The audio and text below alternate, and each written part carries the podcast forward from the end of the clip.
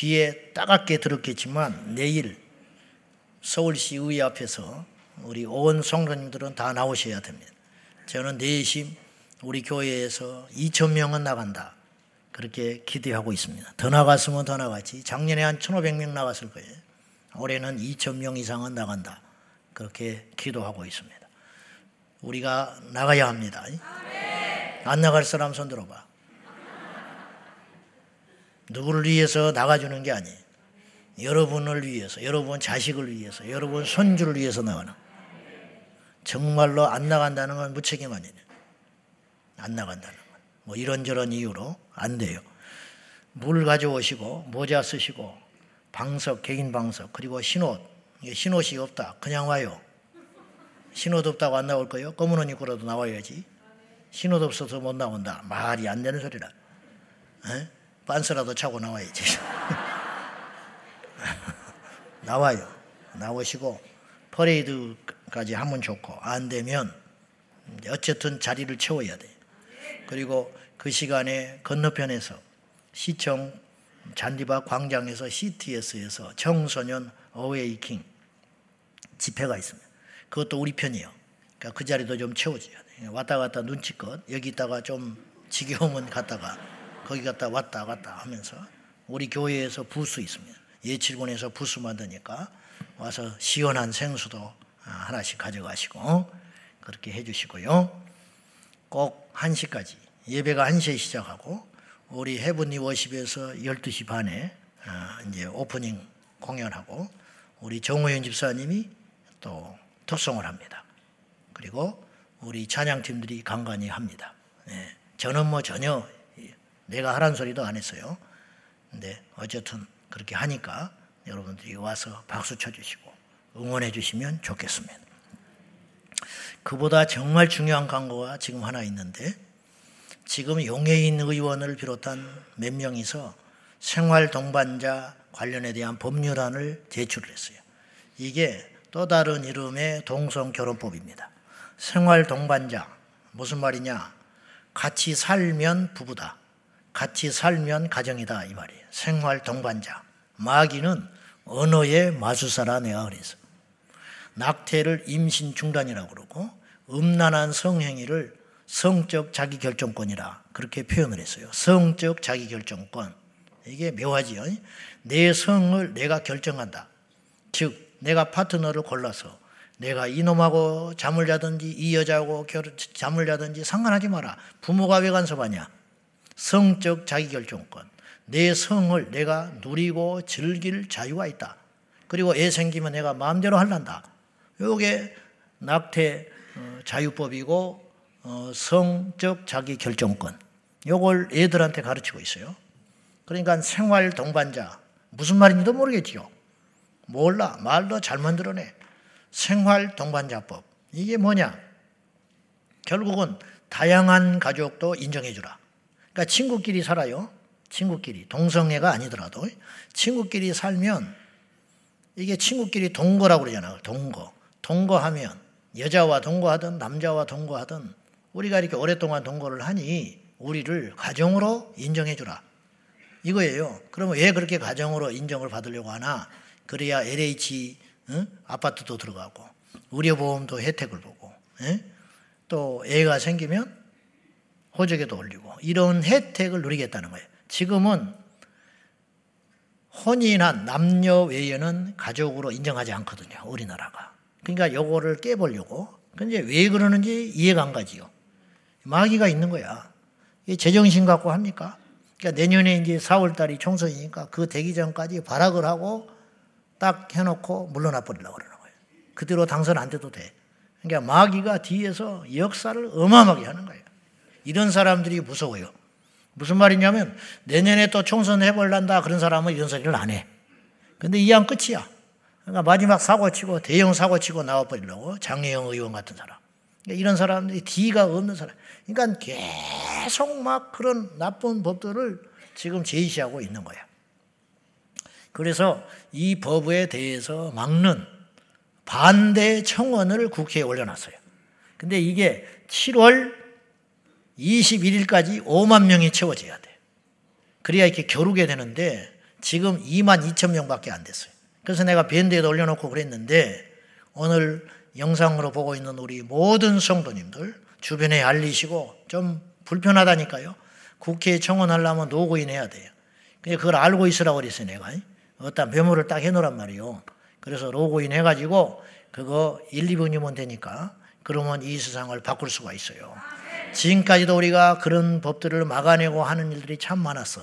그래서 지금 2만 2천 명밖에 안 되니까 이 7월 21일까지 5만 명을 반드시 채워야 된다.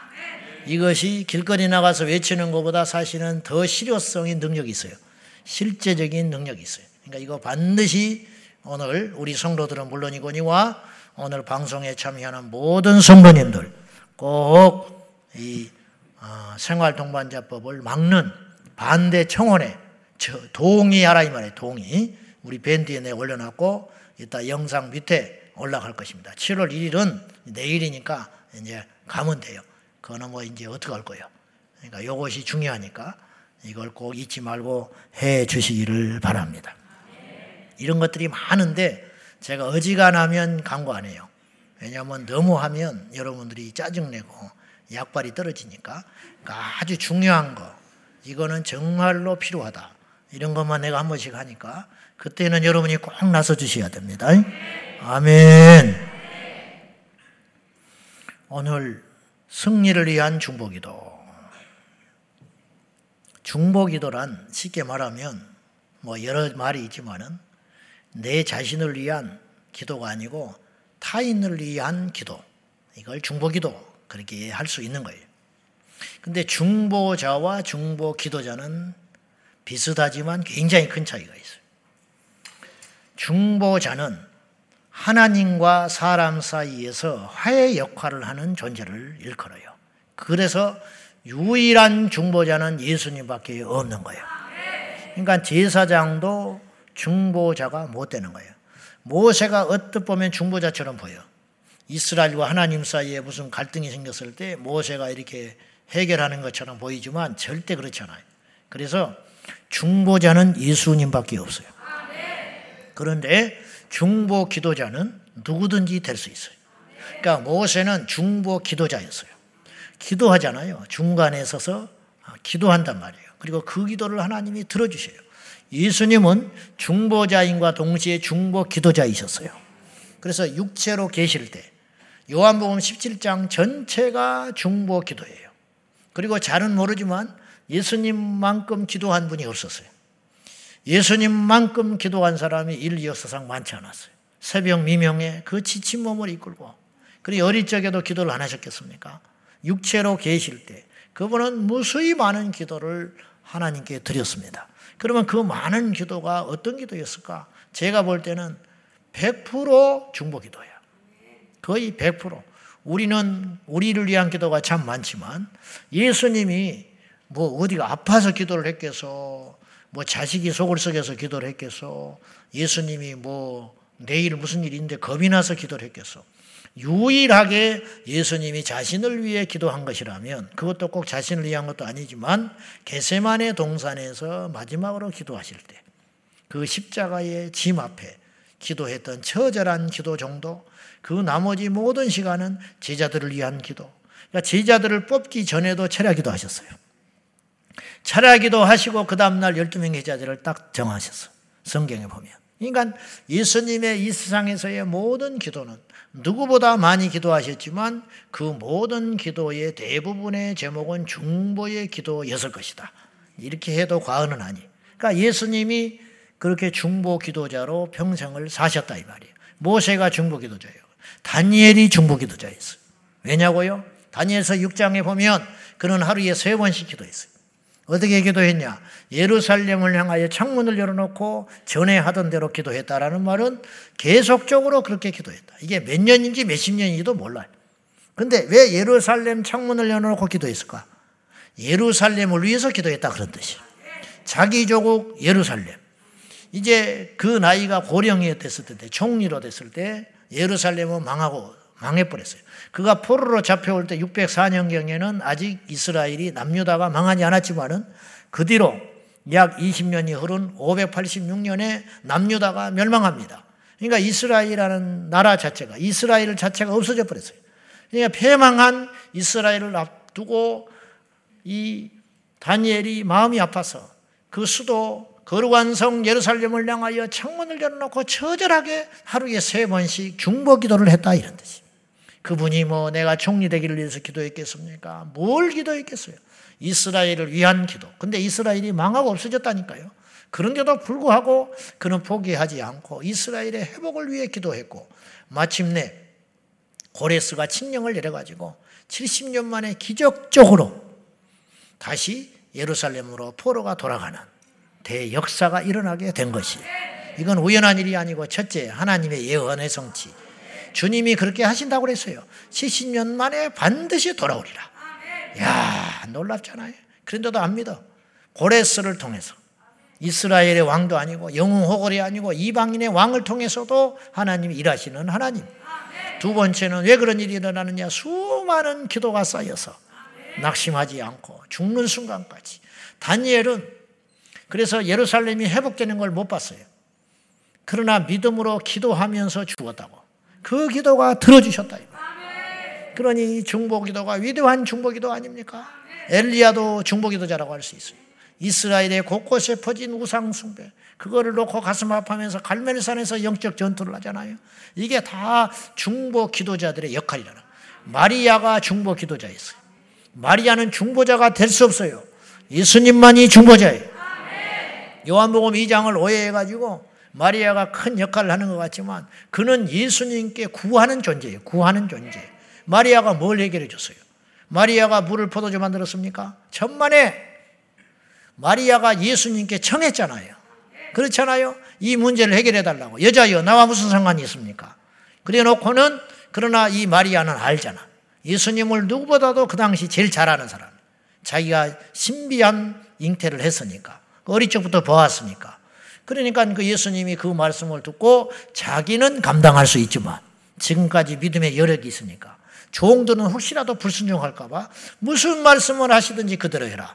역시 예수님의 말씀은 감당할 수 없는 말씀이었어요. 돌 항아리에 물을 가득 피워라. 아니 돌 항아리에 포도주 잔인 포도주 항아리인데 거기다가 물 부어버리면 이제 이 그나마 어? 이 돌 항아리도 나중에 성가신 일이 생기는 거예요. 물을 다시 퍼내야 할 거 아니에요. 멀쩡한 포도나 포도를 담아놨던 돌 항아리에 물을 부어버리면 어쩌잔 말이에요. 에? 근데 물을 부었어요. 무슨 말씀을 하든지 그대로 해라 했으니까. 그리고 그들은 두 번째로 종이었으니까. 우리 같으면 말 안 듣지. 여러분 같으면 듣겠어? 잘났는데, 똑똑한데, 못난 게 없는데, 에? 나도 부족한 것이 없는데, 아주 뺀질뺀질 해가지고, 앉아가지고 말 안 듣게 생겼어. 우리 중에 누구나 그렇게, 그렇게 순종하겠어. 나라도 어렵다고. 근데 이들은 종이었으니까, 뭐 어차피 뭐 망가진 거 뭐 하라면 하고 말라면 말지 우리가 힘이 있냐. 때로는 이것이 능력이 된다, 이 말이야. 아, 부어라. 부었지 뭐. 책임은 우리가 질 게 아니니까. 부으라고 그랬으니까. 그랬더니 그 부어지고 그걸 떠다 줬더니 포도주가 됐다. 그러니까 중보자는 예수님밖에 없다는. 그러나 중보 기도자는 많았다 이런. 지난 시간에 우리는 나라와 민족과 위정자를 위한 중보 기도를 드려야 된다. 큰 기도를 드려야 된다. 기도에 제한은 없다. 근데 바울이 디모데 전서에서 말하기를 먼저 기도할 것은 제일 우선적으로 기도할 것은 무엇이냐? 너희들이 가장 먼저 기도할 것은 임금들과 높은 지위에 있는 자들을 위해 기도하라. 디모데전서 2장 1절과 2절 다 같이 시작.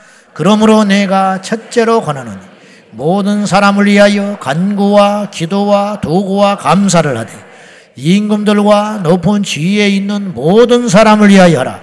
이는 우리가 모든 경건과 단정함으로 고요하고 평안한 생활을 하려 함이라. 임금들과 높은 지위에 있는 자들을 위해 기도하라. 본 적도 없어요. 그들이 나한테 뭐 빵 하나 준 것도 없어.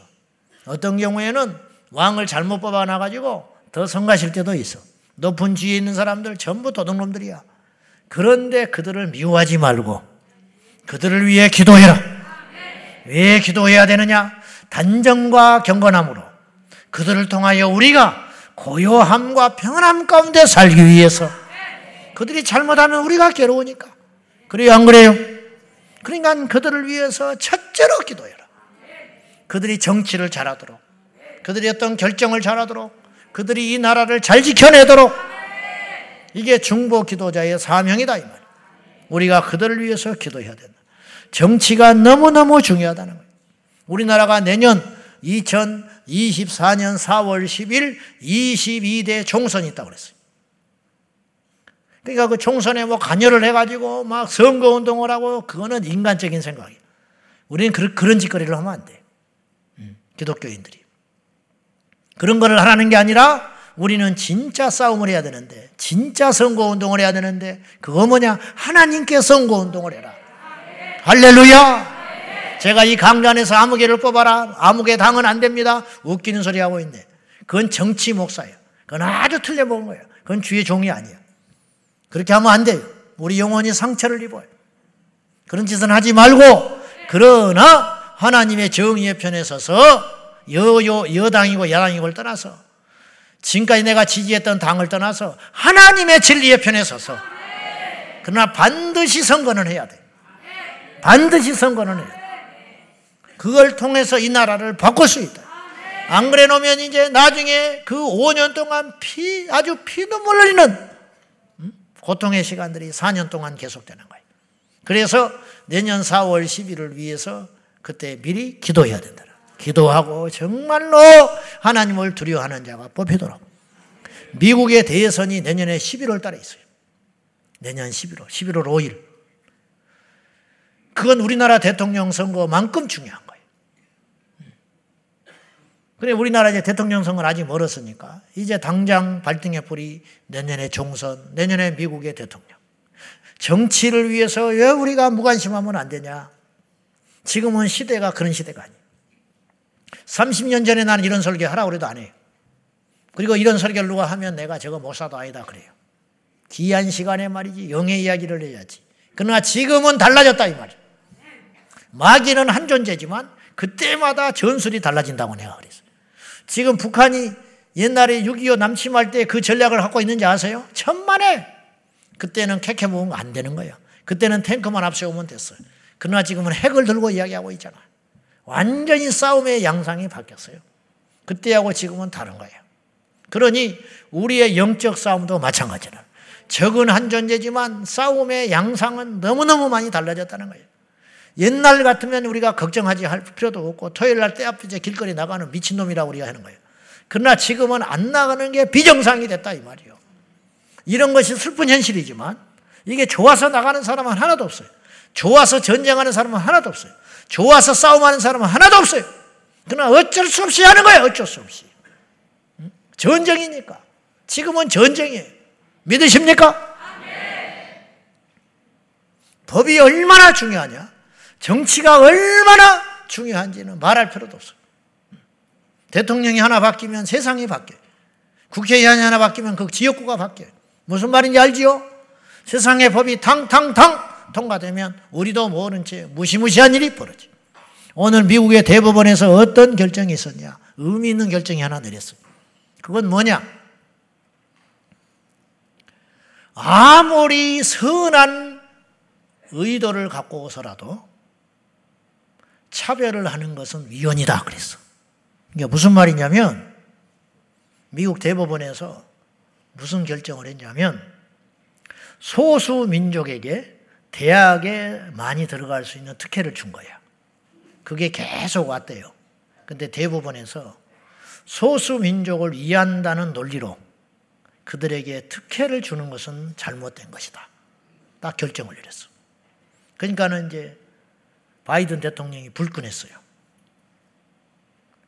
그는 그것은 차별이라는 거지. 근데 왜 저는 이걸 의미 있게 결정을 그 의미 있게 보냐면 이게 이제 전 영역의 기준이 될 수도 있어. 자, 성소수자라고 차별하면 안 되잖아. 왜? 소수니까. 그러나 소수이지만 차별할 수 있다. 왜냐? 잘못된 것이라면. 이해돼요? 실제로 차별도 안 되지만 소수라고 해서 무조건 우대해서는 안 된다. 장애우들이 소수지요.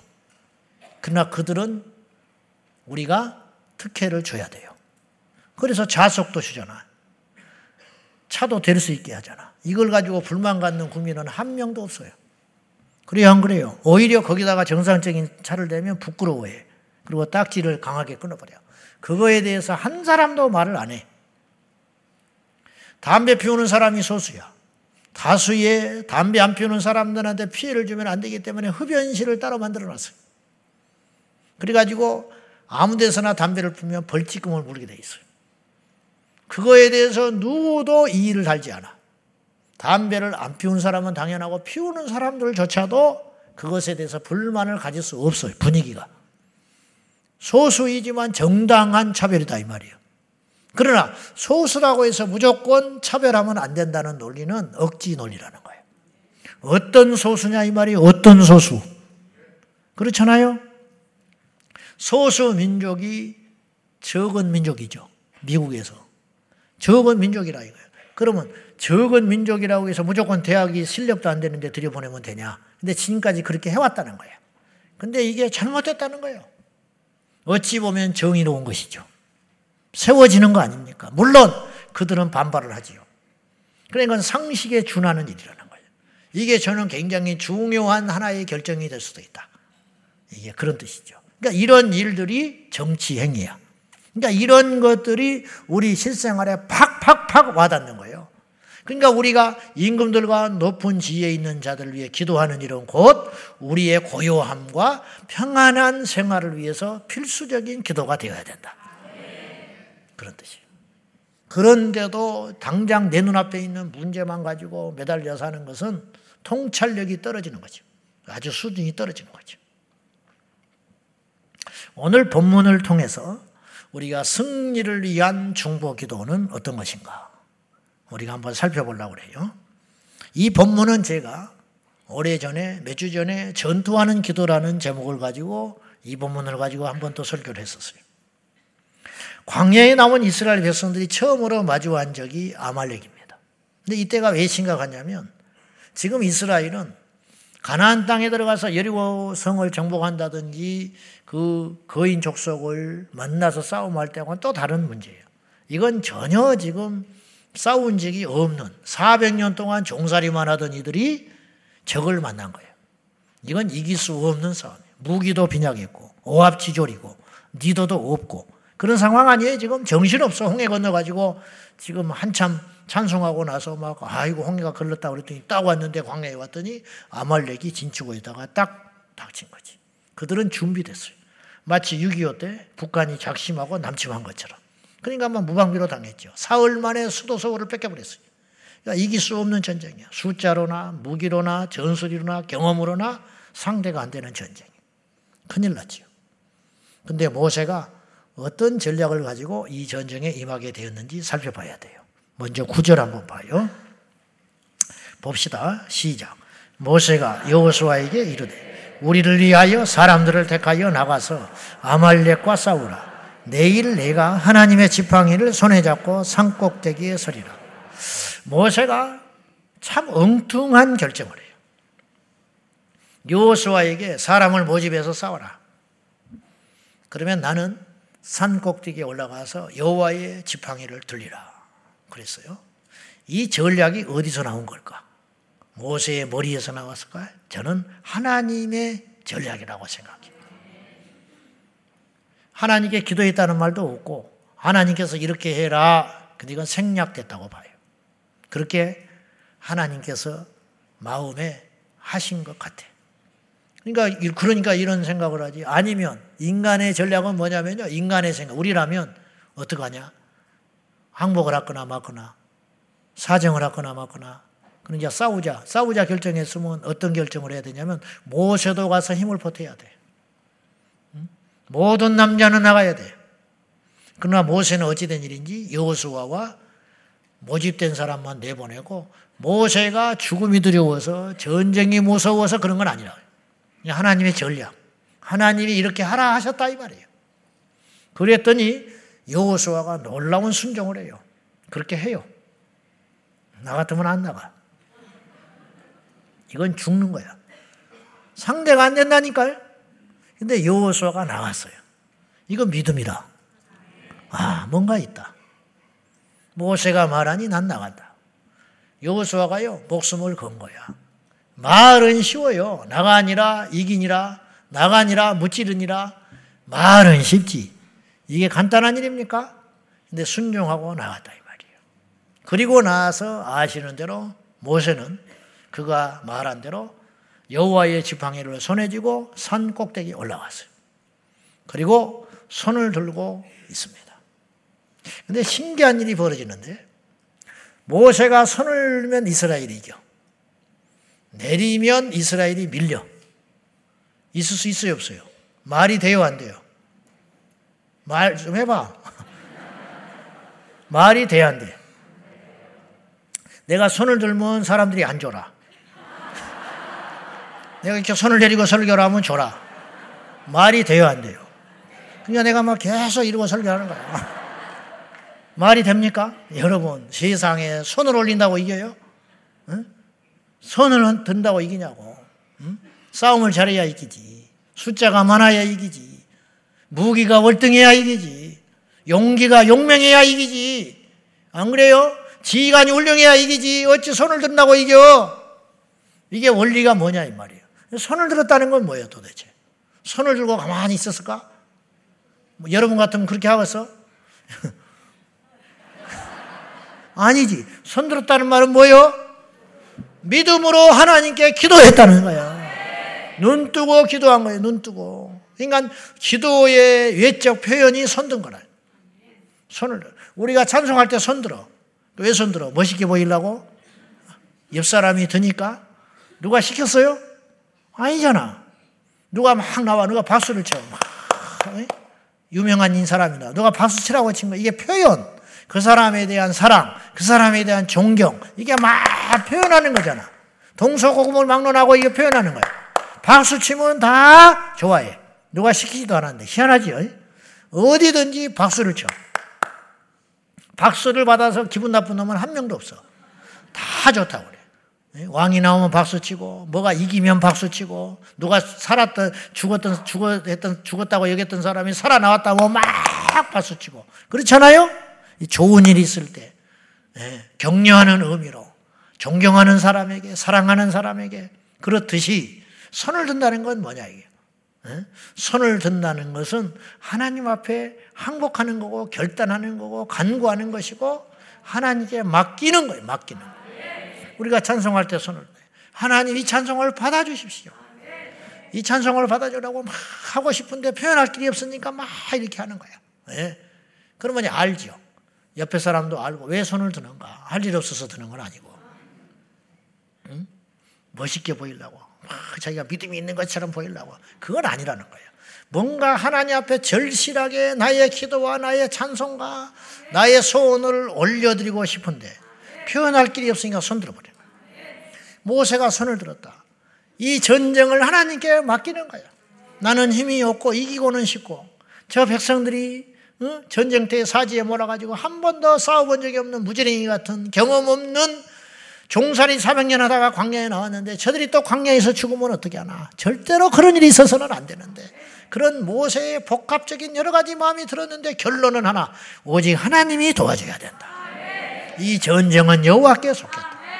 그런 마음을 가지고 지팡이를 손에 들고 하나님께 손을 들었는데 모세가 손을 들면 이길 줄 알고 손든 게 아니고 제가 볼 때는 하나님께 간절함을 드렸는데 하나님이 이 믿음의 기도와 간구와 손을 들으시고 승리하게 해주시고 와 근데 손이 내리면 이스라엘이 밀리고 죽고 그런다 이 말이에요. 자기 눈앞에서 그런 일이 벌어지고 있어요.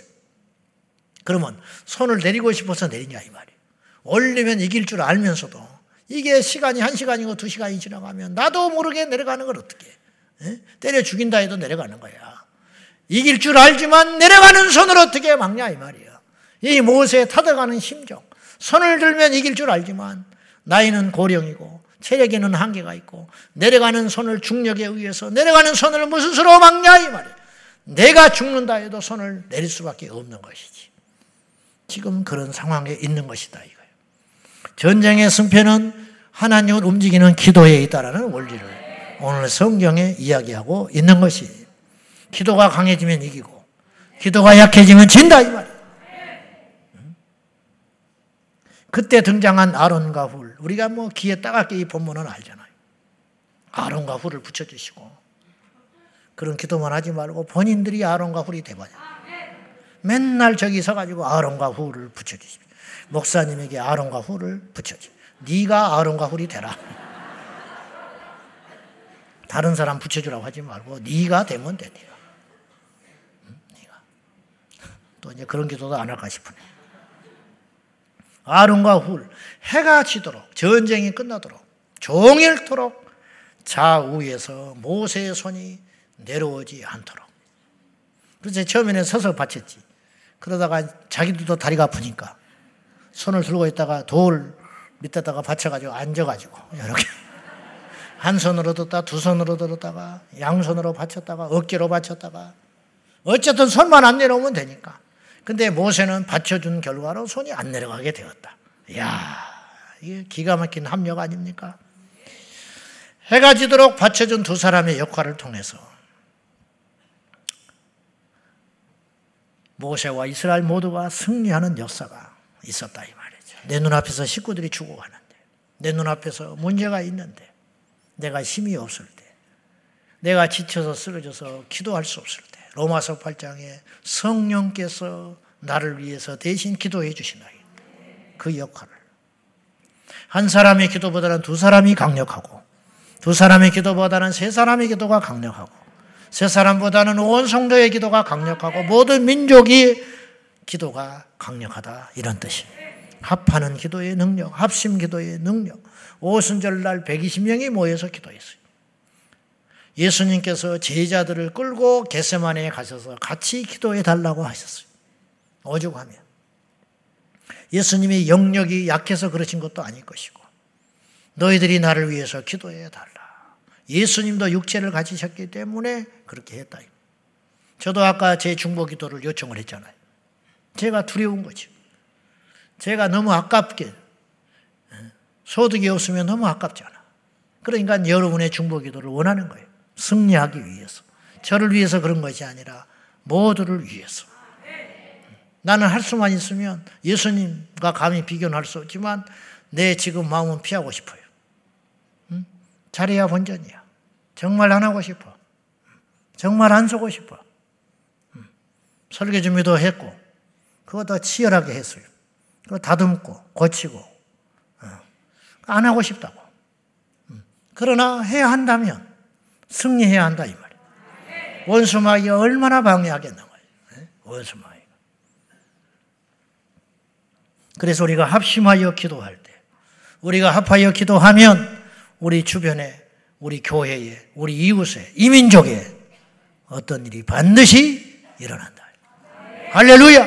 반드시. 지지난주 주간에 거대 야당에서 83개의 주요 쟁점 법안을 반드시 통과시키겠다고 리스트를 뽑아놨어요. 이번 회기 21대 국회에 내년 4월 되기 전에 거대 야당에서 83개 지금까지 처리하지 못했던 자기들의 수건 법안을 반드시 이 숫자가 많을 때 170명을 동원해가지고 대통령은 뺏겼지만 반드시 이 법은 우리가 이번에 통과시키고 말겠다. 물론 그 중에는 쓸만한 법도 있을 것이고 좋은 법도 있을 수 있어요. 그건 몰라 자세히. 근데 그 중에 하나가 포괄적 차별 건축법이 있었어요. 83개 법안 중에 이걸 반드시 통과시키겠다. 그 리스트를 딱 해가지고 전체 의원 총회가 모여가지고 회의를 하는데 그 중에 한 분, 장로님 한 분이 발악을 해버렸어요. 강력하게 반발했어요. 이 법안은 절대로 우리 당에서 올리면 안 된다. 어떻게 하려고 그러냐? 그 한 사람이 반대하니까 그걸 삭제했어요.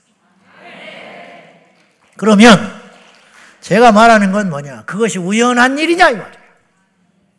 결코 그렇지 않다.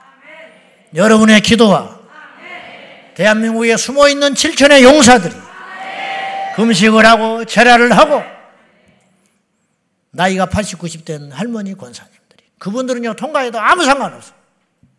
80, 90 된 분이 포괄적 차징법이 통과된다고 벌금을 내겠어, 영장을 하겠어, 그분이 동성애를 하겠어.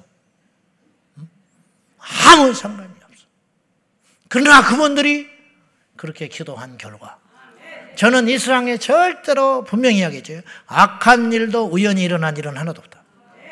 분명히 어떤 놈이 미친 짓을 한 건 사탄이 뒤에 있는 거예요. 무슨 말인지 알아요? 음? 전쟁은 그냥 일어나는 게 아니에요. 음? 어떤 사고는 절대로 그냥 일어나는 법이 없다고. 그냥 집이 무너질 리가 있어요? 분명히 이유가 있고 문제가 있으니까. 이 세상에 어떤 악한 일, 죽이는 일 실패하네. 도적이 오는 것은, 마귀가 오는 것은 그 말이에요. 도적질하고 죽이고 멸망시키라는 거예요. 인생이 탈취당하고 망하게 되고 죽게 되는 배후에는 사탄이 있는 거예요. 인자의 온 것은 양으로 생명을 얻게 하고 살리러 왔다. 더 풍성히 얻게 하려 하십니다. 반드시 이 싸움이 있는 거예요. 근데 그것이 우연히 일어났거냐. 올린다고 하는 것도 정상이 아니고 그것을 저지시킨 것도 우연한 일은 아니다 이 말이에요. 그렇죠 여러분? 왜 갈수록 이 세상이 이렇게 흉악해지냐. 옛날에는 걱정하지도 않을 일들이 왜 이렇게 우리는 밤을 새며 기도해야 하는 일이 생겼냐 이 말이에요. 우리 아이들이 지금 학교에서 어떤 걸 배우고 어떤 일이 자행되고 있는지 아십니까? 어떤 애가 수업 시간에 졸고 막 집중을 영 못하더래요. 그러니까 선생님이 옛날 같으면 두드려 팼지. 그렇잖아요. 옆 사람하고 이렇게 장난쳤다고 분필로 던져버리고 나와라 가지고 빰 두드려 맞고 그랬으니까 옛날에는. 그랬잖아. 안 그랬어요? 좋은다고 나와라 그래가지고 두드려 패버렸잖아요. 좋은다고. 교회도 그러면 수두러 갈 사람인데. 뭐 특별히 잘못한 것도 없어. 그냥 그날 선생님의 컨디션에 따라서 왔다 갔다 하는 거야. 왔다 갔다 하는 거야. 희한한 일이 벌어져. 응? 부부싸움하고 오면 그날은 죽는 날이고. 기분 좋으면 그냥 수업하다가 갑자기 뭐 옛날 이야기 해주고 막 그러나. 나는 주산학원 유일하게 다닌 게 주산학원 옛날에. 무슨 재미로 다녔냐? 옛날 이야기 해주는 재미. 그거 들거든. 그거. 지금 같으면 난리 났지. 선생이 그따구로 한다고. 또 술 먹고 절반은 자요. 그분이. 그런데 졸고 막 얘가 피곤해 지쳐가지고 눈이 흐리멍텅해 있으니까 선생님이 이렇게 말했어. 야야, 사람은 한 7시간씩 잠을 자야 돼. 그러니까 너 가서 푹 자, 앞으로 7시간 좀 자거라 그랬어. 그랬더니 얘가 뭐라고 그랬냐면 고발했어. 왜? 사생활 침해다 이거예요. 네가 뭔데 나한테 7시간 자라 말하냐. 선생님은 선생이지. 그래서 올해 선생님이 몇 명이 그만뒀냐면 598명이 그만둬 버렸어. 올해. 더러워서 못해 먹었다. 어떤 학부모는요, 3년 동안 학교를 옮겨 다니면서, 다섯 개 학교를 옮겨 다니면서 3년 동안 천 건의 민원을 접수시켰어. 천 건. 가는 곳마다 이건 이래서 문제고 저건 저래서 문제고 사사건건 교육부에다가 학교를 고발한 것이 천 건. 정신병자지요. 정신병자. 이게 말이 됩니까? 자, 무슨 말을 하려고 그러느냐. 지금 세상이 이렇게 됐다. 옛날에는 누수거리도 아니야. 근데 지금은 온 나라가 뒤집어져 버려요. 부당하다고. 그래, 안 그래요? 희한하지 않아요? 그놈의 인권 때문에. 인권도 좋다, 이 말이요. 좋은데. 그래서 공, 누수가 이렇게 나왔더만, 누수 앵커가. 공자가 지금 이 시대에 와가지고 학생을 가르치다면 그 공자는 쫓겨났을 거라는 거예요. 학교에서.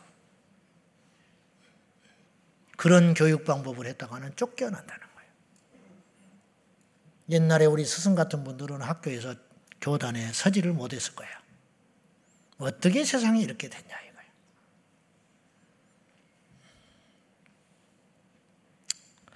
생활 동반자법이 국회에서 논의될 때 모 의원이 이건 실제적으로 동성 결혼이다. 그리고 대차게 따지는 일이 있었어요. 그 사람이 크리찬이었어. 여러분, 이 시대의 아말렉이 누구입니까? 이 시대의 여호수아는 누구입니까? 이 시대의 모세는 누굽니까? 이 시대의 아론과 홀은 누군가요? 평안하다 평안하다 할 때에 어떤 한 여인이 산모에게 임신의 고통이 온 것처럼 너희가 생각지 않을 때에 주께서 오시리라. 지금 다 그냥 큰 문제 없어 보이는 것 같고 또 문제가 있어도 그냥 뭐 그런가 보다 하잖아요. 그러나 그렇지 않다. 생각보다 위기는 우리 안방까지 와 있는지도 몰라요. 이 아말렉 전쟁은 우리에게 어떤 교훈을 주냐면 여호수아와 전쟁에 동원된 백성들 그리고 모세와 아론 모두가 함께하는 전쟁이라는 거예요. 지금도 마찬가지라는 거예요. 지금도. 자, 그러면 좀 구체적으로 우리가 지금 우리의 적 아말렉은 누구며 승리한다는 게 과연 무엇이며 또 승리를 하기 위해서는 어떻게 해야 되는가? 우리 좀 이 시대에 맞게 적용을 좀 해보자. 오늘의 제목이 승리를 위한 중보기도니까. 첫째, 이 시대의 아말렉이 누구냐 이거. 이스라엘의 적. 우리가 영적 이스라엘은 우리의 적이 누구냐? 마귀다, 마귀. 마귀예요. 원수 마귀를 상징해. 원수 마귀는 추상적인 존재처럼 보이죠. 보이지 않으니까.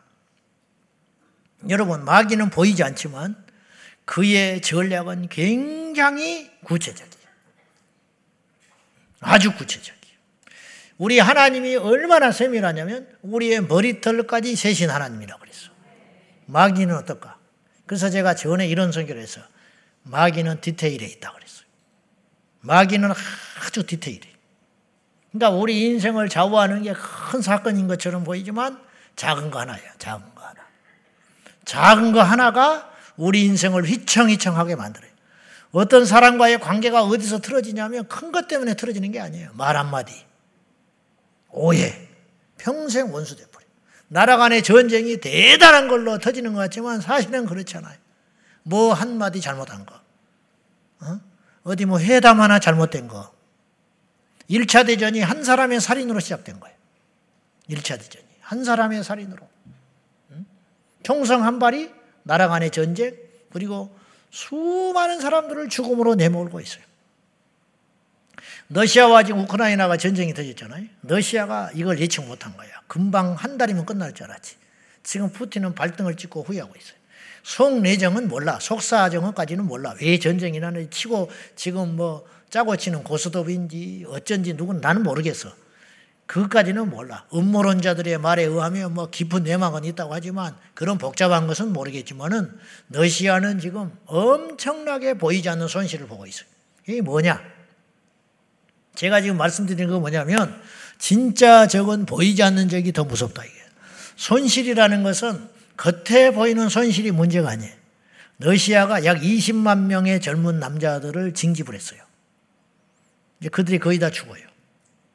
그 징집을 당하니까 100만 명 정도가 추측을 하는 거예요. 파악도 안 되는데 100만 명 정도가 살겠다고 외국으로 도망가 버렸어요. 남자들이. 근데 그 도망간 100만 명 중에 10%가 놀랍게도 고급 기술자들이야. IT 기업에 근무하는 고급 엔지니어들. 그러니까 이 전쟁이 이겨도 러시아는 앞으로 엄청난 피해를 보게 돼 있어요. 기술 인력들이 전부 10만 명이 나가버렸다는 거예요. 외국으로 살겠다고. 그건 돈으로 못 사는 거예요. 다시 들어오라고 한다고 해서 들어올 게 아니야. 마음이 떠서 가버렸다니까요. 일본이 진주만 폭격해가지고 나중에 미데이 해전이 일어났는데 단순한 일이 아니고 항공모함이 일본은 네 대가 있었고 미국이 세 대밖에 없었어요. 그러니까 한 대 차이지만 어마어마한 차이인데 일본이 질 수 없는 전쟁이었는데 사실은 져버렸어요. 졌는데 그때 문제는 항공모함이 파괴되면서 약 3천 명 정도가 죽었는데 그 죽은 사람들이 대부분이 공군 조종사, 그리고 항공모함 수리 기술자들이에요. 그러니까 나중에 항공모함을 못 만들어 버린 거야. 기술자들이 다 죽어버리니까. 한 대 파괴된 정도가 아니라는 거예요. 보이지 않는 어마어마한 손실이 있었다는 거예요. 이게 보이지 않는 진짜 전쟁이라니까요. 마귀는 우리 눈에 안 보이지만 실제적으로 우리를 공격하고 있는 물이라는 걸 알아야 된다. 원수라는 것을. 아말렉이 이스라엘을 죽이겠다고 덤벼든 같이 아말렉이 칼리 들으면 누가 죽고 피 흘리고 한 집안이 박살이 나는 것처럼 한 인생이 꽃을 피우지 못하고 죽어버리는 것처럼 한 집안의 기둥이 가장이 죽어버리는 것처럼 마귀가 칼날 휘두르는 걸 그냥 두고 패배하면 우리에게 직접적인 문제와 상황이 당장 우리 아이들이 당장 내일부터 캄캄한 어두운 세상을 살게 된다는 사실을 우리가 눈을 떠서 봐야 한다 이 말이에요. 그런 이런 문제를 놓고도 몰라서 가만히 있고 알고도 이기적이고 게을러서 가만히 있는 것은 나중에 하나님 앞에 섰을 때 얼마나 책망을 받을 무책임한 일이냐 이 말이요.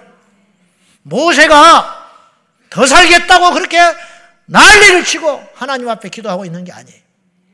모세는요 산전수전 다 겪은 사람. 어릴 때부터 갈대상자 탔고 40살까지 남부를 끝없는 애굽의 왕자로 살았고 적자는 아니지만 그러나 나이 40에 급전 나락해가지고 40년을 처가살이 하면서 80살에 하나님께 부름받았을 때 안 갈라고 그래요. 안 갈라고. 욕심이 있었다면 야망이 있었다면 가본다고요. 모세는 만사가 귀찮은 거야. 내 나이 80. 내가 이 나이에 뭘 하겠냐는 거야. 하나님, 하나님이 보여줘도 안 간다. 하나님이 나타나서 너 가라. 안 갑니다. 웬만하면 갈 거예요, 웬만하면. 아니, 하나님이 나타나서 가라는데 안 간다는 거야. 왜 안 가냐? 입이 둔해서 못 간다. 말이 되는 소리예요. 핑계 대는 거지. 아마 더 이상 오래 살고 싶은 생각도 없고, 뭐 애굽 전체를 준다 해도 자기는 필요도 없어. 근데 하나님이 그냥 무서워서 간 거야. 그런 모세가 뭐가 아쉬워요. 뭘 바랄 거 있어. 남이 뭐 말한다고 뭐 화가 낼 것도 없고 뭐 부귀영화를 준다고 해서 뭐 넘어갈 것도 아니고 그런 모세가 이스라엘이 범죄하고 하나님과의 극심한 갈등이 일어날 때마다 하나님의 진노를 가로막고 막아섰던 그 책임 의식. 그러니까 모세를 하나님이 그걸 보고 쓰신 거라 이 말이에요. 모세가 잘난 것이 아니고 경험이 풍부했던 것도 아니고 가문이 특출했던 것도 아니고 하나님은 모세 안에 흐르는 그 DNA를 보시고 다윗을 하나님의 왕으로 세웠냐.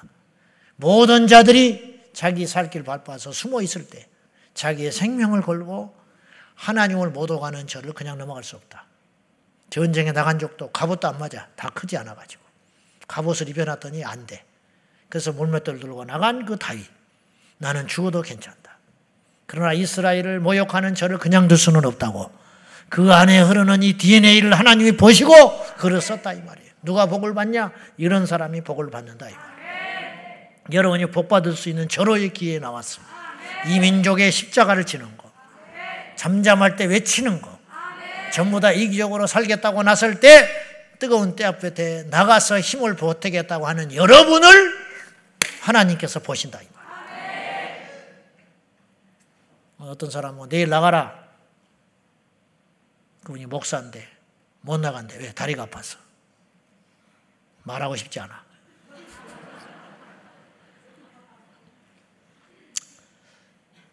밥은 먹으러 다니면서 다리 아파서 못 나가네. 죄송한 말이지만 돼지에게 진주를 주면 짓밟아 버려. 구정물을 줘야 헐떡을 더 쳐먹지. 모르면 안 되는 거예요. 눈을 뜨기를 바랍니다. 귀가 열리기를 바랍니다. 이 시대의 아말렉은 원수마귀라. 동성애가 통과되면 동성애를 허용하고 용인하고 그러면 차별금지법 통과돼요. 차별금지법 통과되면 연이어서 지금 서구 사회가 다 그랬어요. 그 다음에 뭐가 나오느냐? 동성결혼 합법화. 100%. 안 그런다고 그러죠? 천만에. 동성결혼 합법화는 그냥 끝나는 거야. 그거는 안 들어갔다. 여러분, 법이 통과된 다음에 바꾸는 건 아주 쉬운 거야. 보강하는 건 쉽다니까. 통과가 안 돼야 되는 것이지. 통과된 다음에 그 안에 강로 몇 가지 고치는 건 쉬운 일이라니까요. 수정 보완은 쉬워요. 다 그렇게 갔어. 그 다음에 동성 결혼이 합법화되면 지금도 마찬가지지만 차별금지법이 통과되면 어떤 일이 벌어지냐면 역차별 현상이 일어나. 역차별. 다수가 말을 못해. 동성애를 죄라고 말을 못해. 이단이 이단이라고 말을 못해. 잘못된 걸 잘못했다고 말하지를 못해. 우리 아이한테 그걸 가르치지 말라고 말하지 못해. 서구 사회는 어느 정도로 지금 이성을 잃어버렸냐면 자기 애를 동성애자가 된다고 할 때 막아서면 집안에서 혐오, 혐오, 차별당했다 해가지고 그 아이를 양육권을 뺏어버리는 일이 있어요. 내 배로 내 배 아파서 난 자식, 자식이고 새끼인데 내 아들놈이 동성애 동성애를 하겠다고 그러고 성전환을 하겠다고 그러면 하지 마라. 어? 얘 그거 하려고 그러면 얘 후회할 짓을 하냐. 그러면 얘가 밖에 나가서 고발을 하면 부모에게서 양육권을 뺏어버린다 이 말이에요. 초등학교 2학년을 뺏어가지고 격리해버리는 거예요. 나라에서 키우겠다 이 말이에요. 이런 세상이 됐다 이 말이에요. 아무리 이런 이야기를 해도 설마 그러고 있어. 희한하지요. 강 건너에 불이 났어. 불이 난 거요. 불이 난 것처럼 보이는 게 아니라고. 그리고 그 불은 곧 있으면 우리 동네로 들어온다니까. 근데 도 가만히 있어. 왜냐? 설마 우리 동네에 불이 나냐는 거야. 저기만 불이 나지. 절대 그렇지 않다니까요. 곧 있으면 불똥이 튀어요. 옆집에 불 났으면 우리 동, 우리 집도 불 나는 거야. 옆집에 불 났으면 잠을 못 자야 되는 거예요. 이게 정상이에요. 준비해야 되는 거야. 우리 집에는 불이 안 나게 미리미리 대비해야 되는 것이고, 자식들 대피시켜야 되는 것이고, 할 수만 있으면 물동이 준비해가지고 옆집에 불을 꺼줘야 되는 거예요. 사랑이 넘쳐서 꺼주는 게 아니요. 옆집이 이뻐서 꺼주는 게 아니요. 우리 집 불 안 붙게 하려고 끄는 거요. 우리가 할 일이 없어서 미국 대통령을 위해서 기도합니까? 우리를 위해서 그러는 거요. 미국 대통령이 누가 되느냐에 따라서 우리나라가 영향을 팍팍팍 받으니까 그렇지 않아요?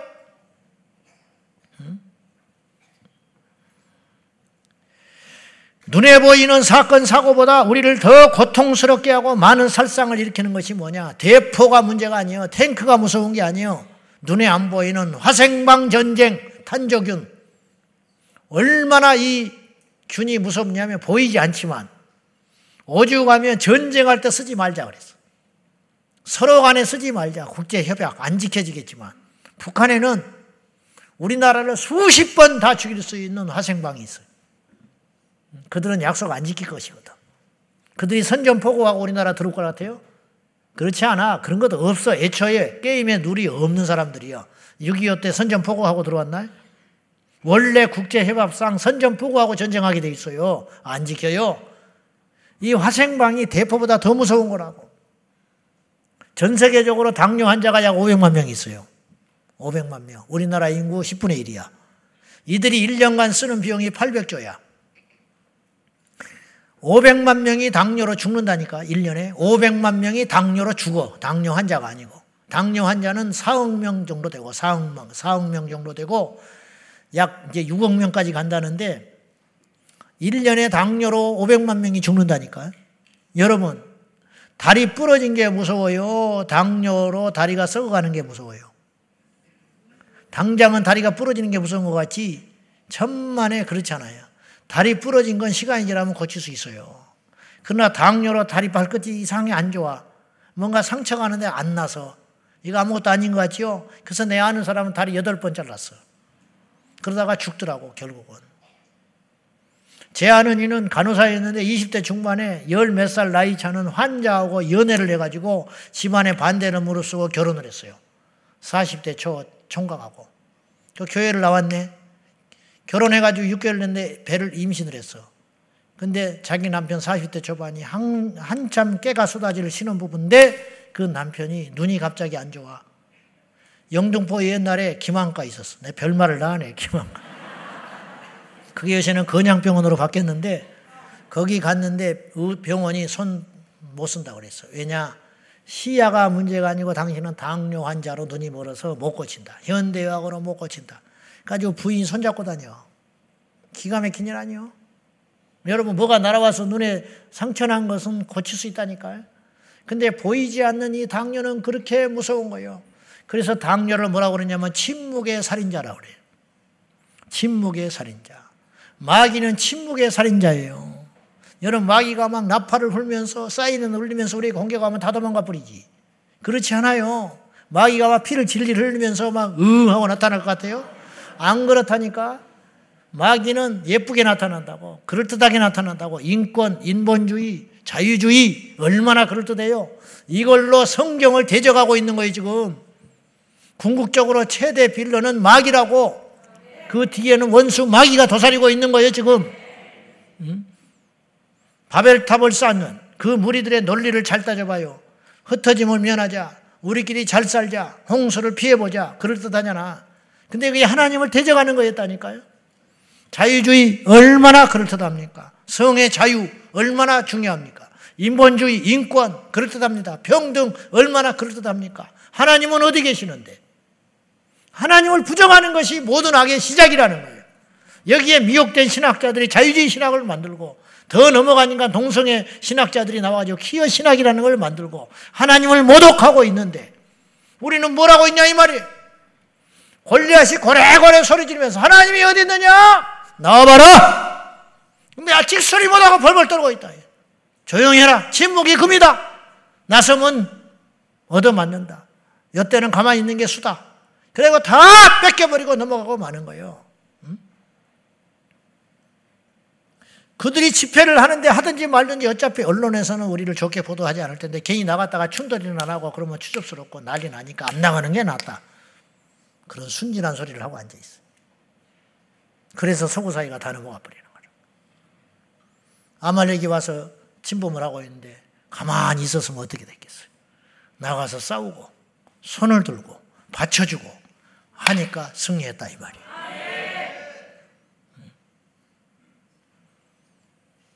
교회에 불이 나서 교회가 전소된 것이 무서운 게 아니라 더 무서운 건 신학교에서 자유주의 신학을 배워가지고 그럴듯한 친절한 미소를 지으면서 강단에서 성경을 부정하는 설교를 자기도 모른 채 하고 있고 그것도 모르고 듣고 앉아있는 희덕거리고 앉아있는 교회가 교회가 불나는 것보다 더 무서운 거예요. 침묵의 살인자. 그러면 진짜 승리는 뭐냐? 아말렉이 우리의 적이다. 그 아말렉이 이 시대에 영적으로 어떤 루트와 어떤 방법과 어떤 이념과 어떤 사상을 가지고 우리를 공격하고 있는가. 이건 우리가 이제 앞으로 계속 파헤쳐야 할 문제라고요.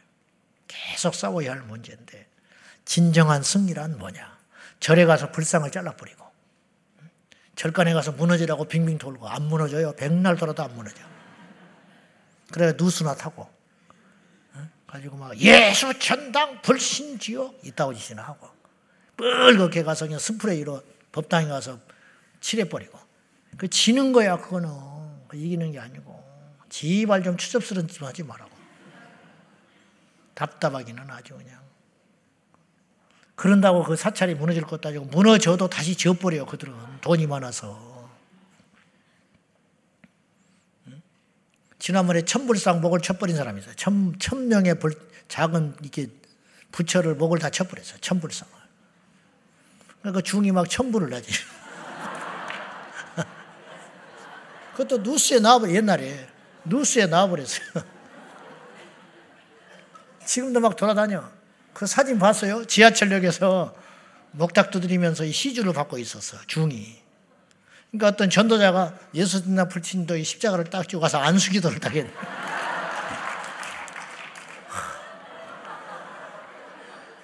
머리 아파요. 사람이 이제 합장하고 기도를 하고 있잖아. 기도를 하고 있는데 가서 그 이마, 그 머리에다가 손을 얹고 사탄아 물러가라. 예수 이름으로 십자가 있게 들고 안수 기도 했는데 그걸 또 누가 사진을 찍어버렸네. 그걸 또 올려버렸어요. 중을 요구하겠어요? 이 전도자를 얼마나 욕을 하며. 근데 문제는 이 사람은 전혀 잘못한 일을 모른다는 거야. 어쩌냐는 거야. 뭐 어떠냐는 거야. 나는 믿음이 있다 이거야.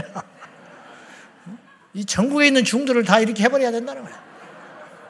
사탄 마귀를 이겨버려야 된다는 거야. 그것 때문에 교회 문턱까지 왔던 사람이 나눠버려요. 창피하니까. 자기 남편 전도를 못해요. 9시 뉴스에 나와버리면은. 진 거라니까 그 이기는 게 아니요. 제발 좀 정신 좀 차리면 좋겠어. 그렇게 싸우는 게 아니라고. 마귀는 그걸 노리고 있어요. 건드려라. 건들기만 해라. 품위 있게 싸워야 한다니까. 그렇게 싸우는 게 아니라고 절대 제발 좀. 음? 교회가 막 교세가 커져가지고 막 국회의원들이 와서 인사를 하고 거의 승인 줄 아세요? 돌아서서 다 욕해요. 음? 앞에서나 목사님 목사님 그러지. 진짜 무서울라면 도움을 받으면 안 돼요. 진짜 무서울라면 책을 제피면 안 된다고. 이렇게 한다고 해서 굽신거릴 필요도 없고 오란다고 오고 가란다고 하고 그게 아니고 하나님의 진리편에 서서 존 낙스가 기도할 때니까 기도하면 피의 여왕 메리가 벌벌 떨어버렸다잖아. 그런 영권이 있어야 한다 이 말이에요. 존 낙스가 뭐 돈이 있어요. 무슨 큰 교회가 있어요. 그러나 그는 강직했고 하나님 편에 서서 엘리야가 아합을 딱 만났을 때 네가 이스라엘을 괴롭게 하는 게 너냐? 아합이 그랬어요. 내가 괴롭게 하고 당신과 다의 당신의 식솔들이 괴롭게 하는 것이지. 엘리야가 뭐가 있어요? 응? 돈이 있어요, 힘이 있어요, 군사가 있어요. 못 죽여요, 무서워가지고. 헤롯이 어쩔 수 없이 세례요한을 가져다가 헤로디아의 딸 흉계에 빠져서 목을 쳤지만은 죽이고 싶지 않아 했다고. 세례관이 뭐가 있어요? 약대 털옷에 석청 있고, 석청 있고 약대 털옷을 입고. 뭐가 무서워요? 하나님 편에 서니까 무서운 거야.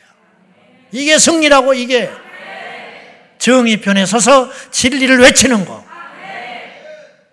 끝내 굴복하지 않고 가장 강력한 승리가 뭔지 알아요? 우리가 예수 잘 믿어서 천국 가버리는 거야.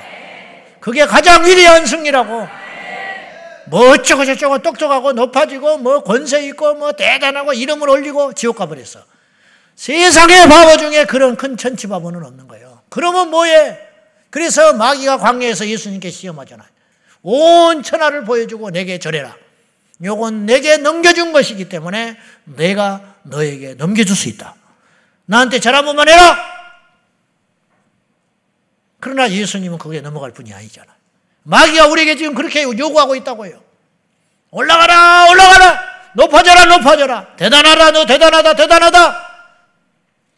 그러다가 죽는 것이. 그러다가 지옥 가는 거야. 주님 떠나서 십자가 떠나서. 처음부터 그렇게 되는 줄 알아요? 점점, 점점 올라가다 보면 다 죽는 거야. 떨어져 죽는 거고, 머리가 깨져 죽는 거고, 마귀가 뒤에서 웃고 있어. 진짜 승리는 그런 승리가 아니에요. 눈물의 승리, 기도의 승리, 섬김의 승리, 겸손의 승리, 진리의 승리가 진짜 승리. 우리가 예수 잘 믿어서 천국 가버리면 마귀한테 최고의 패배를 안겨주는 거예요. 우리가 이웃을 전도해서 복음을 증거해가지고 천국의 동반자 만드는 것이 가장 강력한 승리라는 거예요. 마귀는 이걸 무섭게 여긴다고.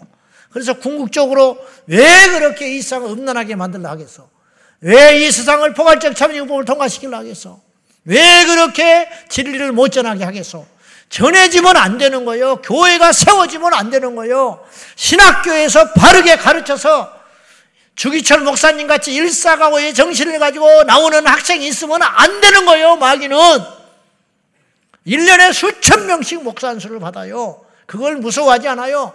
그게 무서울 것 같으면 목사 안수를 못 받게 막지. 받아라 이거야, 받아라. 그 대신 가짜가 되라 이 말이지. 성경을 안 믿는 가짜. 기도 안 하는 가짜. 십자가를 포기한 가짜. 동성애를 지지하는 가짜가 되라고. 성경을 부정하는 자유지 신학에 물들어가지고 겉멋이나 들어가지고 음? 그런 가짜 싹군 목자를 만드는 것이 원수 마귀의 목표라는 거예요. 목표. 제가 보니까 저기 밖에 있는 것보다 안에 있는 게 더 무서워. 회색 분자가 더 무섭다고. 더 무서워. 그래서 이 일을 위해서 우리는 중보의 기도를 드려야 한다는 거예요. 현장에서 일하는 정치인을 미워만 하지 말고 기도를 해야 돼. 신학 교수들을 위해서 기도하고, 사회운동가, NGO 활동하는 길거리에서 이렇게 피켓을 들고 응? 교육청 앞에서 차별금지법을 맞고 국회 앞에서 시위하고 있는 그들을 무시하지 말고 우리가 못 나가면 그들을 위해서 기도라도 해라 기도해라 우리가 국회 갈 수 없으면 하나님께 택한 다니엘과 같은 정치인이 생겨지기를 위해 기도하고 용기 백배하여 하나님의 진리 편에 가서 막아서는 정치인들이 많아지기를 위해서 기도해라 이 말이에요. 막아지기를 위해서. 김중원 목사님이 돌아가시기 전에 김일성 생전에 중국의 모택동한테 가가지고 군사를 달라고 그랬대. 군인들을 주라고 무기를 주시오. 그 소리를 들었어. 큰일 났다 이거예요. 자기 간사 22명하고 40일 금식을 했어. 김중국 목사님이. 그건 모르지요. 그리고 그것이 무산된 거야. 이렇게 말할지 몰라. 말은 잘한다고. 그래서 무산됐겠냐고. 그래서 무산됐으면 어떡할 건데. 그 기도 때문에 무산됐으면 어떡할 건데.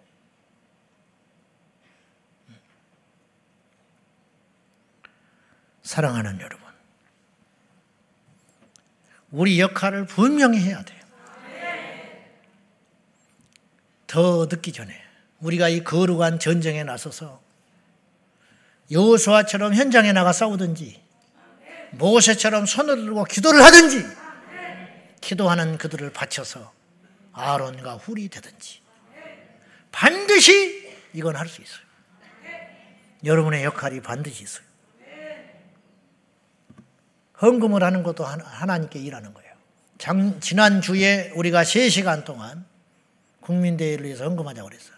670명이 참석해서 1억 600만 원을 헌금을 했어요.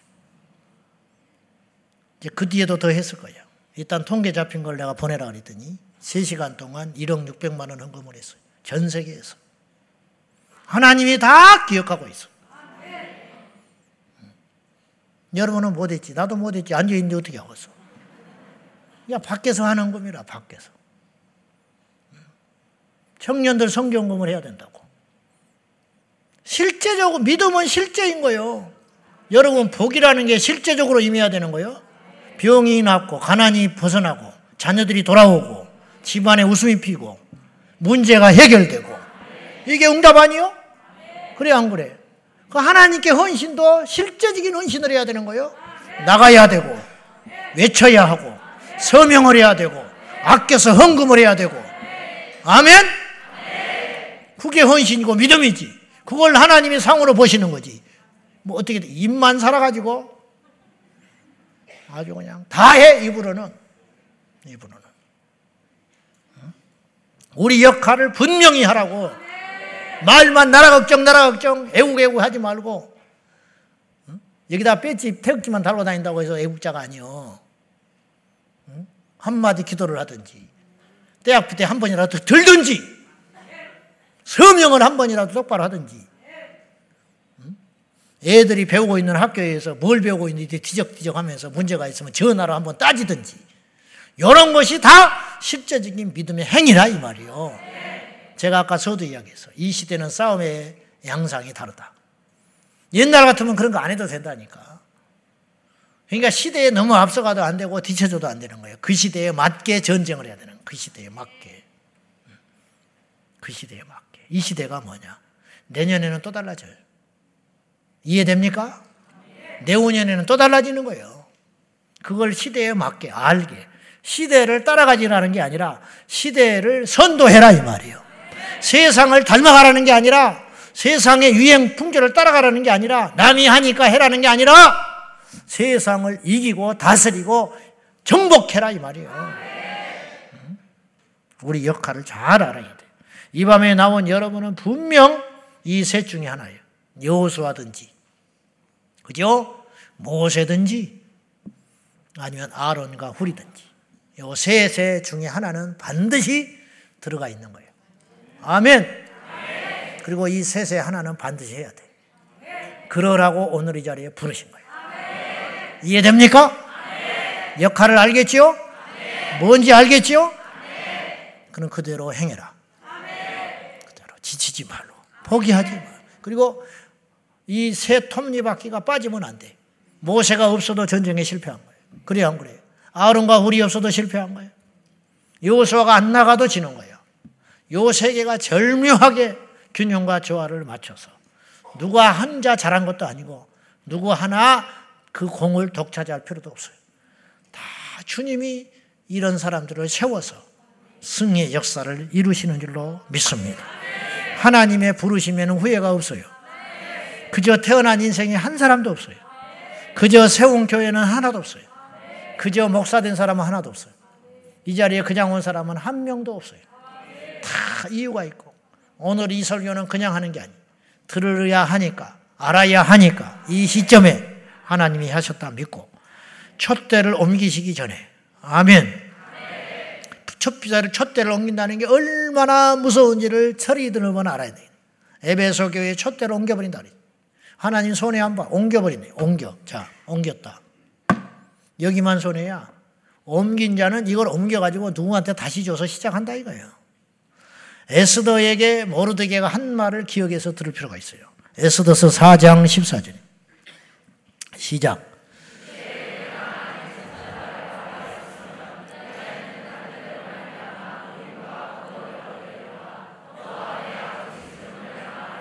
네가 왕후의 자리를 얻은 것이 이때를 위함이 아닌지 누가 알겠느냐 하니 이때 네가 만약에 모르드게 믿음을 보세요. 이게 큰 소리 치는 게 아니에요. 진짜 이런 믿음이 있었어. 이때에 지금 온 유대가 다 죽게 생겼는데 너는 왕궁에 있으니까 혼자 살 걸로 착각하지 마. 이때 네가 잠잠하여 말이 없으면 우리는 다른 데로 말미암아 구원을 받아. 야, 이큰 소리 치는 게 아니 원리가 그래 원리. 너 가만히 있으려면 있어. 우리는 걱정 안 해. 분명히 하나님이 우리를 죽이겠냐? 네 아니어도 얼마든지 우리를 살려. 하만의 윤계를 깨뜨릴 사람은 줄 서 있어. 그런데 네가 가만히 있으면 우리는 살지만 너와 네 집은 망해버려. 그리고 네가 왕후가 된 것이 네가 이뻐서 잘나서 때를 잘 만나서 그런 게 아니야. 이 때를 위한 거야. 우리 교회가 부흥한 것이 왜인가? 내가 이 시대의 목사로 부름받은 게 뭔가? 여러분이 우리 교회에 온 이유가 뭔가? 여러분에게 건강을 준 이유가 뭔가? 무엇보다 여러분이 이런 설교를 듣게 하고 내가 이런 설교를 하게 하고 이것에 눈이 떠지게 한 이유는 뭐냐? 이유가 있을 거 아니에요. 다 튀어나갈 수 있거든요. 오늘 내가 다른 설교를 할 수도 있고 또 얼마든지 여러분이 다른 교회 가 신앙생활 잘할 수 있잖아. 근데 왜 우리가 모였냐? 뛰쳐나갈 사람은 나갔을 것이고 왜 이랬냐? 이때를 위함이다. 그러니까 뭐 자랑할 것도 없고 내세울 것도 없고 뭐 특별하게 생각할 필요도 없어요. 그냥 하나님이 그렇게 하시는 것 뿐이야. 그렇잖아요? 뭐 특별히 잘난 게 잘난 것도 없어. 잘날 이유도 없는 것이고, 대단한 것도 없어. 특별한 것도 아니야. 하나님이 세운 거야. 에스더가 왕후가 되고 싶어서 된 사람이 아니야. 그리고 될 만한 조건이 하나도 없었어요. 소수 민족, 이름도 없는 거, 부모도 없었어요. 모르드게가 걷어가지고 사촌 동생이거든. 삼촌의 딸. 딸처럼 키웠어. 나이 차가 있으니까. 그리고 우연한 기회에 왕후가 된 거예요. 하나님이 했지. 얼마나 까다로웠는지 알아요? 그때 세계 대제국 왕비가 된다는 게 얼마나 검증을 철저히 했는지 알아요? 근데 그 많고 많은 대단한 얼마나 줄을 많이 냈겠어? 본토인들 중에 유력한 사람이 얼마나 줄을 많이 냈겠냐? 어디서 듣도 보도 보다 듣보잡이라고 그래. 나타나가지고. 근데 왕이 딱 보니까 넘어가 버렸어. 안 잊혀져? 그에게만 마음이 가? 이게 사람이 하는 일이 아니잖아요. 하나님이 하는 일이지. 가서 이렇게 하고 싶은 걸 어떻게 해? 옛날에는 관심이 없었는데 잠이 안 오는 걸 어떡하냐고. 마음에 불이 붙는 것 같은데 누가 돈을 줘서 해? 누가 시켜서 하는 거예요? 눈이 떠진 걸 어떡하냐고. 알게 돼버린 걸 어떻게 하냐고. 응? 큰일 나게 된 걸 알았다는 거예요. 어찌하면 좋냐고. 응? 휴가를 반납하고 간다는데 어떡하겠어. 응? 직장에 눈치를 보고 간다는데 어떡하겠어. 다 뜯어 말려도 나간다는데 어떡하겠어. 이게 무슨 수로? 눈 떠지게 하니까. 근데 알고 봤더니 그것도 하나님이 하셨다. 하나님의 은혜다. 결론, 첫 때를 옮기기 전에, 기회가 사라지기 전에, 우리가 잠잠해도 하나님은 누군가를 통해서 이거 해요. 여러분이 주저앉아 있어도 누군가를 이렇게 세워서 한다니까. 그런데 하나님께서 복 받을 수 있는 기회를 주셨으니까. 하늘의 상을 받을 수 있는 기회를 주셨으니까. 자원함으로 기뻐하는 마음으로 사명감을 가지고 우리가 이 마지막 때 이 거룩한 전쟁에 참여하여 아말렉을 물리치고 승리의 깃발을 높이 들고 이겨나가는 저와 여러분 되기를 예수님의 이름으로 축원합니다. 승리를 위한 중보의 기도를 오늘 또 드리기를 축복합니다. 기도하십시다.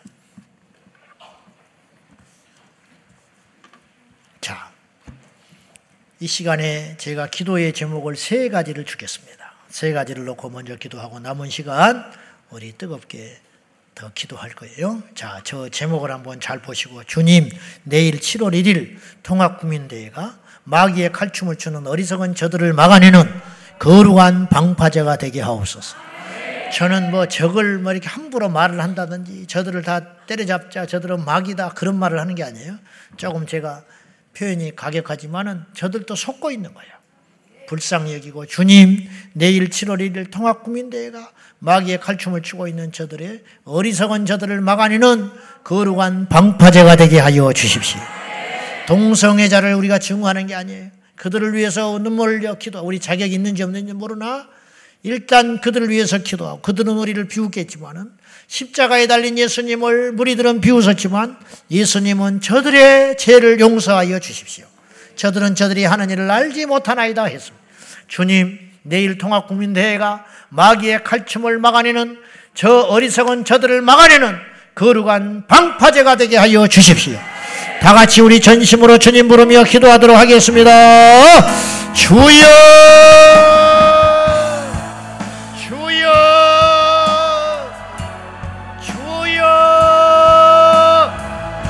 사랑하는 아버지 하나님, 내일 통합국민대회가 사탄의 배후에 그 공격을 받아서 이용당하고 있는 저들이 깨닫고 돌아오는 회개의 날이 되게 하여 주소서. 하나님, 마귀의 계기가 중단되게 하여 주시옵소서. 예수님의 이름으로 중단되게 하여 주시옵소서. 살아계신 하나님 아버지 아말렉을 물리치는 거룩한 전쟁이 일어나게 하시고 여호수아가 일어나게 하시고 모세가 손을 들게 하시고 아론과 훌이 그 손을 맞춰서 승리의 계가를 부르는 위대한 날이 되게 하여 주시옵소서. 주님 통합 국민대 모든 순서 절차 가운데 함께하여 주셔서 모든 순서가 매끄럽게 잘 진행되게 하여 주시고 우리 신자들에게도 감동을 주게 하여 주시고 일탈 행동이 일어나지 않게 하여 주시고 꿈이 있게 승리할 수 있도록 성령님 도와주시옵기를 원합니다. 성령님 역사하여 주시기를 원합니다. 주여 믿습니다. 은혜와 사랑과 자비가 풍성하신 아버지 하나님의 영광과 존귀와 찬송을 받기에 합당하신 아버지 내일 7월 1일 대승리의 역사가 일어나도록 주여 역사하여 주시옵소서. 사단의 볼모가 되어서 원수 마귀의 지령을 받아서 저들이 하는 짓을 알지 못하오니 저들의 계계가 흉계가 낱낱이 드러나게 하시고 국민들의 아버지 하나님 올바른 판단이 내려지는 날이 되게 하여 주시고 저들을 위해서 기도합니다. 저들이 돌아오기를 위해 기도합니다. 저들이 하나님 만나기를 원합니다. 우리도 하나님 알지 못했으면 저들처럼 되었을 것입니다. 우리가 하나님 만나지 못하였으면 우리가 저들 무리 중에 있었을지 모르는데 주여 알게 하신 하나님 깨닫게 들리게 하신 하나님 영광 받으시다 역사하여 주시옵시고 함께하여 주시옵시고 주장하여 주시옵소서. 하나님 아버지 영광과 존귀와 찬송을 받아주셔서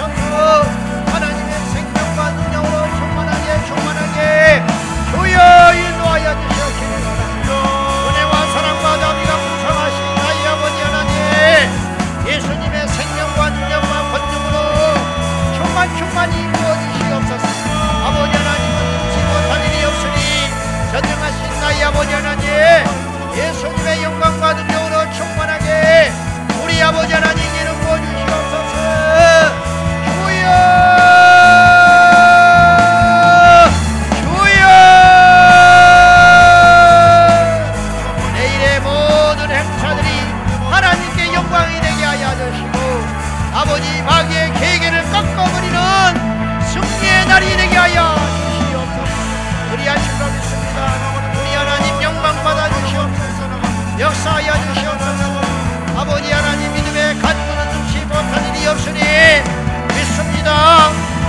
믿습니다. 믿습니다. 역사가 것입니다 승리가 것입니다 영광 받아 주시옵소서 할렐루야 영광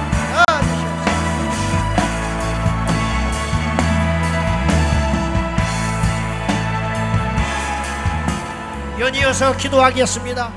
우리 두 손 들고 우리 기도할 적에 두 번째 기도 제목 내일 통합국민도회를 통해 한국교회가 하나 되고 깨어나게 하여 주시고 여의도에 있는 정치인들이 올바른 판단을 내리는 역사적인 날이 되게 하여 주십시오. 대전쟁이 일어나게 될 것입니다. 내일 반드시 승리합니다. 반드시 우리나라의 한 획을 긋는 놀라운 승리의 날이 되길 될 줄로 믿습니다. 주님 한국교회가 이 문제 앞에 깨어나게 하여 주시고 정치인들이 올바른 판단을 내릴 수 있게 하여 주십시오. 한국교회가 깨어나고 있습니다. 놀랍게도 많은 사람들이 동참하고 있습니다. 목사님들이 일어나고 있습니다. 우리도 반드시 승리합니다. 할렐루야! 우리 다 같이 두 손 들고 일어나서 주여 내일 어느 사람이 나타나는 것이 아니라 우리 하나님이 영광을 받으시고 내일 한국교회가 전체가 깨어나고 정치인들이 올바른 결정을 내릴 수 있는 하나님 앞에 역사적인 미수와 승리의 날이 되게 하여 주시옵소서. 다 같이 간절히 기도하겠습니다. 주여!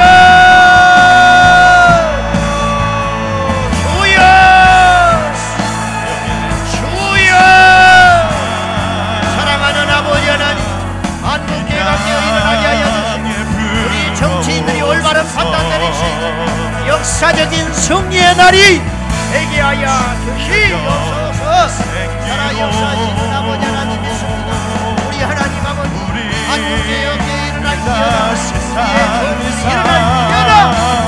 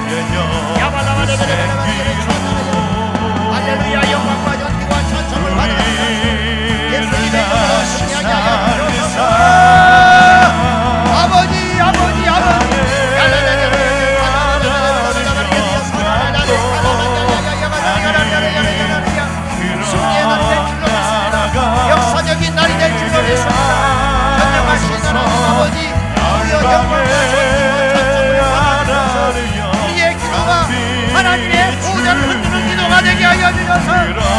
주여 불미스러운 사건이 한 번도 일어나지 않게 하여 주시옵소서 정신들이 놀라는 날이 되게 하시고 정신들이 눈이 떠지는 날이 되게 하시고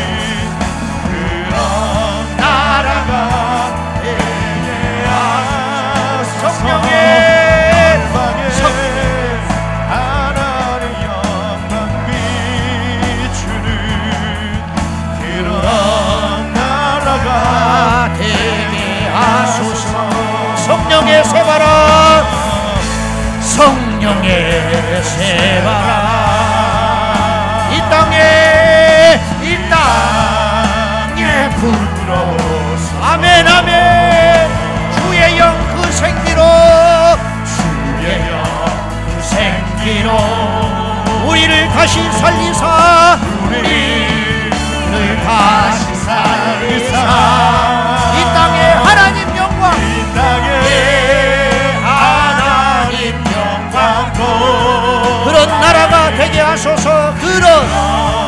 나라가 되게 하소서. 열방에 열방에 하나님 영광 비추는 그런 나라가 되게 하소서. 세 번째로 기도하겠습니다. 지치지 말고 포기하지도 말고 한국교회 성도와 주의 종들이 나라와 위정자들과 다음 세대를 위해 기도하는 것의 중요성을 알게 하여 주십시오. 눈이 떠질지어다. 귀 있는 자는 들으라신 주님 얼마나 답답하셨습니까? 너희가 땅의 말을 하여도 알지 못하겠거늘 하늘의 말을 안, 안 말을 안들 알겠느냐? 영의 일은 오직 영의 것으로만 풀리고 아는 것이니 영적 전쟁을 이해하고 아는 자가 되게 하여 주셔서 우리의 진짜 적을 분별하게 하시고 우리의 진짜 주인을 알게 하여 주시고 진짜 원수를 알게 하여 주시고 진정한 싸움이 무엇인지 깨닫게 하여 주시옵소서. 주여 우리 한국교회 모든 성도와 주의 종들이 나라와 이정자들을 위한 기도와 다음 세대들을 위한 기도가 얼마나 중요한지 알게 하여 주시고 일어나 기도하게 하여 주시옵소서. 다 같이 기도하겠습니다. 주여